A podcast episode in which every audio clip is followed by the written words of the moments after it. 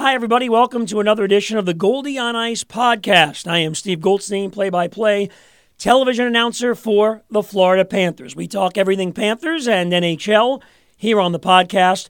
The podcast would not be possible without our sponsors, so we do want to thank them and advise you as you listen to this podcast to not only spread the word, download, subscribe to your friends, uh, but also take a few moments to listen to our sponsor's message. Ken Morris and the Morris Southeast Real Estate Group, Orion of O&A Job Site Solutions, the Sides Foundation, Dave Lister runs it, and it's the fight against pediatric cancer, and BNT Windows. They do a great job with impact windows, so get in touch with Tom and the guys at BNT Windows. Well, there's two months to go in the regular season, and the Florida Panthers now sit, at least as of today, it could go back and forth with Tampa Bay and even Toronto. They sit in first place in the Atlantic Division with uh, one of the most complete games I've probably seen this team maybe ever play. You can't get more dominant than they got uh, in that win over the Ottawa Senators. Uh, you know, four to one basically, and shot attempts from the beginning of the game on, and shots on goal, which don't always tell the story, but they did in this one. And uh, the Panthers never took their foot off the gas pedal. It was really something to see. The only one thing that perhaps they could pick at is allowing shorthanded chances. The Ottawa Senators, um, you know, 25% of their shots came on shorthanded chances, a few shorthanded breakaways, and Sergei Bobrovsky, after a couple of tough games, was huge uh, early in that game when it was scoreless, stopping the shorthanded breakaways and then the rebound shots as well. Didn't face very many shots, but that was a big win for Bobrovsky after a couple of games where he gave up goals against Nashville and Edmonton. Um, I thought that really, you know, led to the losses in those games. I thought the Panthers played well enough uh, to win both of those games, and especially the Edmonton game. They didn't quite do to Edmonton what they did to Ottawa, but it was pretty close. So, uh, you know, Frank Vatrano getting back in the lineup, I think, has given some some real jump. It's also allowed them to move Mason Marchment back up with Alexander Barkov, and you know, Marchment has been an unbelievable revelation. In the game against the Senators, he gets a goal and an assist, averaging a point a game this season, and those were his first NHL power play points. He had never had a power play point before because he had never played on the power play before. And I think real interesting, the Panthers putting Marchment and Hornqvist together on the same power play unit. Two guys that, as we know, will be all over the goalie, all over the blue paint, and uh, they ended up scoring the goals. I mean, that's the bottom line. You know, you know, Hornqvist gets the goal early in the third that really, you know, I thought put the game away. Some games at two nothing, it's kind of meaningless. Some games you get up two nothing and you feel like the game is over, and that was the case last night. So Marchment and Hornqvist both played played great games, and uh, it was good to see this team after a rare losing streak. They lost three in a row in regulation for only the second time all year. Uh, you know, had a few days off, had a few days of practice, and really came out and, you know, showed the type of team that they are. And then when Ottawa tried to get physical in the third, they were frustrated. Not only did the Panthers stand up to it, but from the entire team, they seemed to relish it and enjoy it. I mean, the high fives when Gudas went into the tunnel, and the same thing when uh, Lomberg went into the tunnel after his fight. Uh, the bench was fired up. And on Bally Sports and the TV broadcast, we had Aaron Ekblad wearing the microphone last night. It was great as far as hockey insight, but he was, I think he was more fired up at the Lomberg fight than he was at any of the goals. Uh, and by the way, Aaron Ekblad loves Ryan Lomberg. I know that for a fact. He's told me that. I've asked him about him. He goes, one of the best guys you ever want to meet. He take the shirt off your back for you. So it's just amazing to see, to see the togetherness this team has. And when they have hit some bumps in the road this year, uh, they have come back and just dominated and ripped off big streaks. So we'll see if that's another one. Certainly, uh, there are no easy games in the league. You know, Ottawa had recently beaten Carolina and Minnesota and Washington with Anton Forsberg in goal, who, by the way, played great. Uh, he and Koskinen came in here back to back, and both, you know, Koskinen for Edmonton played great games against the Panthers. But, you know, the good thing was, even when they weren't scoring, uh, the Panthers never got frustrated, never changed the way they played, didn't start cheating. I thought Huberdeau, even though the 10 game point streak ended, was phenomenal last night. Uh, so hard on pucks in his own zone, and Barkov was his usual flat out dominant self. So, you know, no easy games. They'll, you know, get Detroit. Detroit comes off a win. Uh, they beat Carolina, their last game, coming from behind in the third. Uh, they'll go to Buffalo, which just pounded Toronto 5 1. So, you know, it's interesting to me because, you know, two years ago, the Panthers were a good team. And at the time COVID hit and the season was paused uh, and, in effect, ended as far as the regular season, they were three points out of a playoff spot. They were starting to play well. If you remember, the last game before COVID was a win in St. Louis, the defending Stanley Cup champs. I think it was a 2 1 game, um, and they had played like a hard nosed game. But it was really last year, the start of last season, that this team, as currently put together, hit its stride. Um, and obviously, there were you know new players from year one. I mean, Verhaeghe came in, Duclair came in, and Lomberg and Gudas, and it, it changed the personality in a big way. Um, so I think you're really looking at the start of last season, which you know incredibly is only it's only been 14 months that this group has been together, and it's going to be interesting to me because last season was ending at this time. You know, the Panthers, you know, have what 28 games left. They played 54 games last season. Was you know was only 58. Um, so it's going to be interesting to see how this team comes down the stretch because this group, as currently put together, has never been through this before. And I think it's a level playing field because obviously no team in the league has been through this, you know, in a couple of years. Um, as far as finishing an 82 game season. Uh, so you know, I think I think there's a little bit of a learning curve as a group, and I thought last week was one of those. That hey, we're 23 and three at home. You know, we score a ton of goals. We always come back, so you know we give a few up, no big deal, we're fine.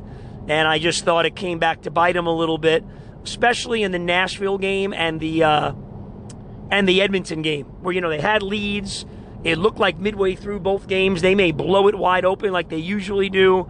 And I think it's the best thing for this team because in the playoffs, chances of you scoring, you know, five or six um, in four of the seven games. You know, remember in the playoffs, you don't need to win. You don't have to go on a big winning streak. Just need to win four out of seven. Chances of doing that four times in the playoffs in what we're looking at in the Eastern Conference, where the eight teams, to me, are, I've said this for months, are totally set.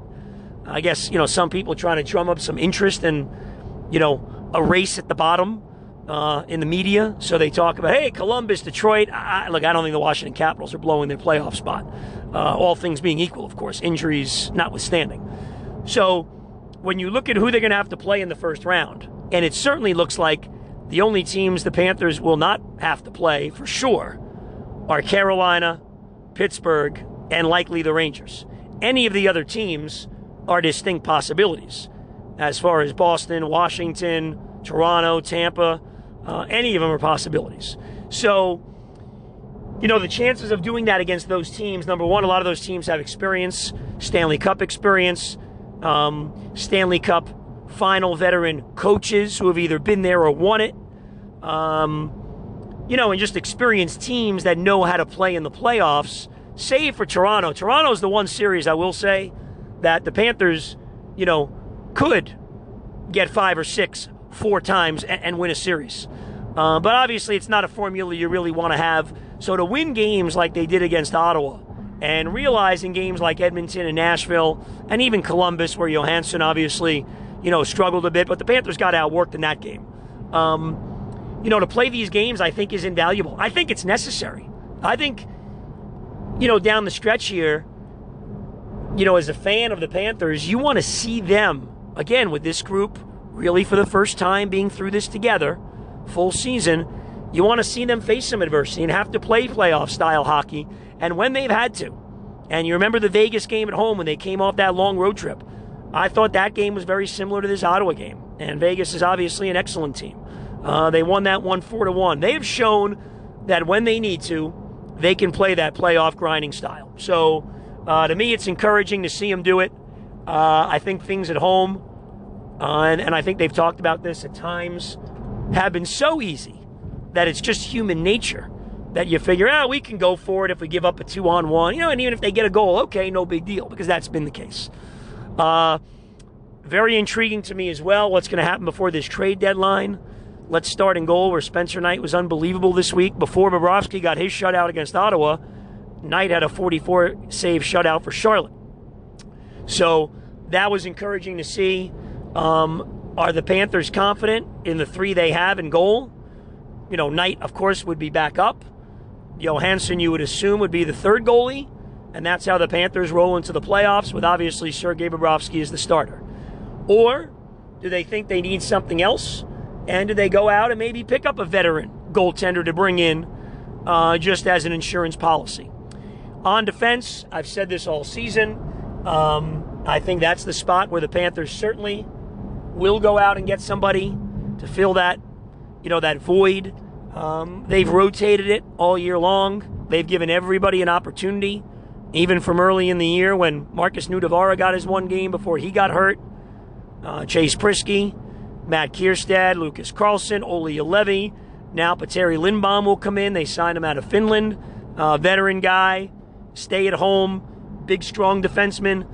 Uh, has some, some bite to his game, which we like, especially in the playoffs. So is he just a depth guy, or is he a guy they think can be the sixth? And will they give him some games before the trade deadline to try to figure that out? And then you have the real intrigue up front, where you wonder do the Panthers go out and add a forward? My gut feeling is no, but if something was to fall in their lap, and you know, look, this is a legitimate Stanley Cup contending team, and you have no idea if and when you're ever going to get back to the spot they're in. Uh, you would presume next year, still with you know some contracts that work for the team, with Huberdeau and Weegar being in their final years of their current deals before they go unrestricted, and likely, hopefully, both can stay. But of course, at raises, um, you know, the money will start to become a factor. You know, remember, this is the last year Carter Verhaeghe is a bargain. Next year, he's still a very solid at the extension at four million a year, but that's money that goes up, and Barkov's money goes up. Um, so it's going to be interesting to see what Bill Zito decides they need. You know, Marchment looks pretty good with Verhaeghe and um, and and Barkov right now. Are you confident throughout the playoffs that that's going to be your top line? Um, it, it, certainly complements itself well. And look, there's been a lot of talk about Claude Giroux of the Flyers. Uh, they're likely going to move him. I mean, you talk about a guy that would fit on this team. Number one in the power play, shoots the puck. Number two in the face-off circle, and number three, you can play him anywhere. I mean, you know, you have him on that wing, perhaps at times with Barkov, perhaps at times with with Bennett. Um, you can even put him with Anton Lundell and stack a third line with Lundell, Reinhart, and uh, you know, and Giroux at time. I mean, just the possibilities are endless. Um, is it a position of need? No. When you're the highest scoring team in the NHL, um, and you have some superstars already, and a lot of guys averaging about a point a game and having the best years of their careers, no, you don't need another forward. But boy, would he be a, or someone like him would be deadly to add to this great group of offensive players they already have. So uh, the next couple weeks will be interesting leading up to the trade deadline. All right, listen, we appreciate you always listening to the Goldie on Ice podcast. Thanks for all the support. Hope all your fans are having a great time this year. It has been a blast. We've been waiting a long time for a season like this, and you're getting it. And uh, the playoffs are just around the corner. And by the way, I got to say, great job by all the fans because FLA Live Arena is jumping like it really never has um, people are having fun at the games. Uh, you're showing up in great numbers. And I know the players, they often mention it. I can tell you this they love the support and they love the atmosphere. Um, and they say it after every game. So, um, you know, you being there and you being loud and having fun uh, really does matter, literally. Um, not only enjoying, especially after COVID, but to the players and uh, keeps them rolling during those games. So, Always appreciate you listening. Please spread the word, subscribe, download wherever you get your podcast.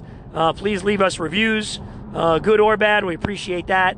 And also, please take a moment to listen to a message from our sponsors. Uh, great people uh, do some great work in South Florida, um, both nonprofit and for profit. And uh, without them, the podcast would not be possible. We'll talk to you soon.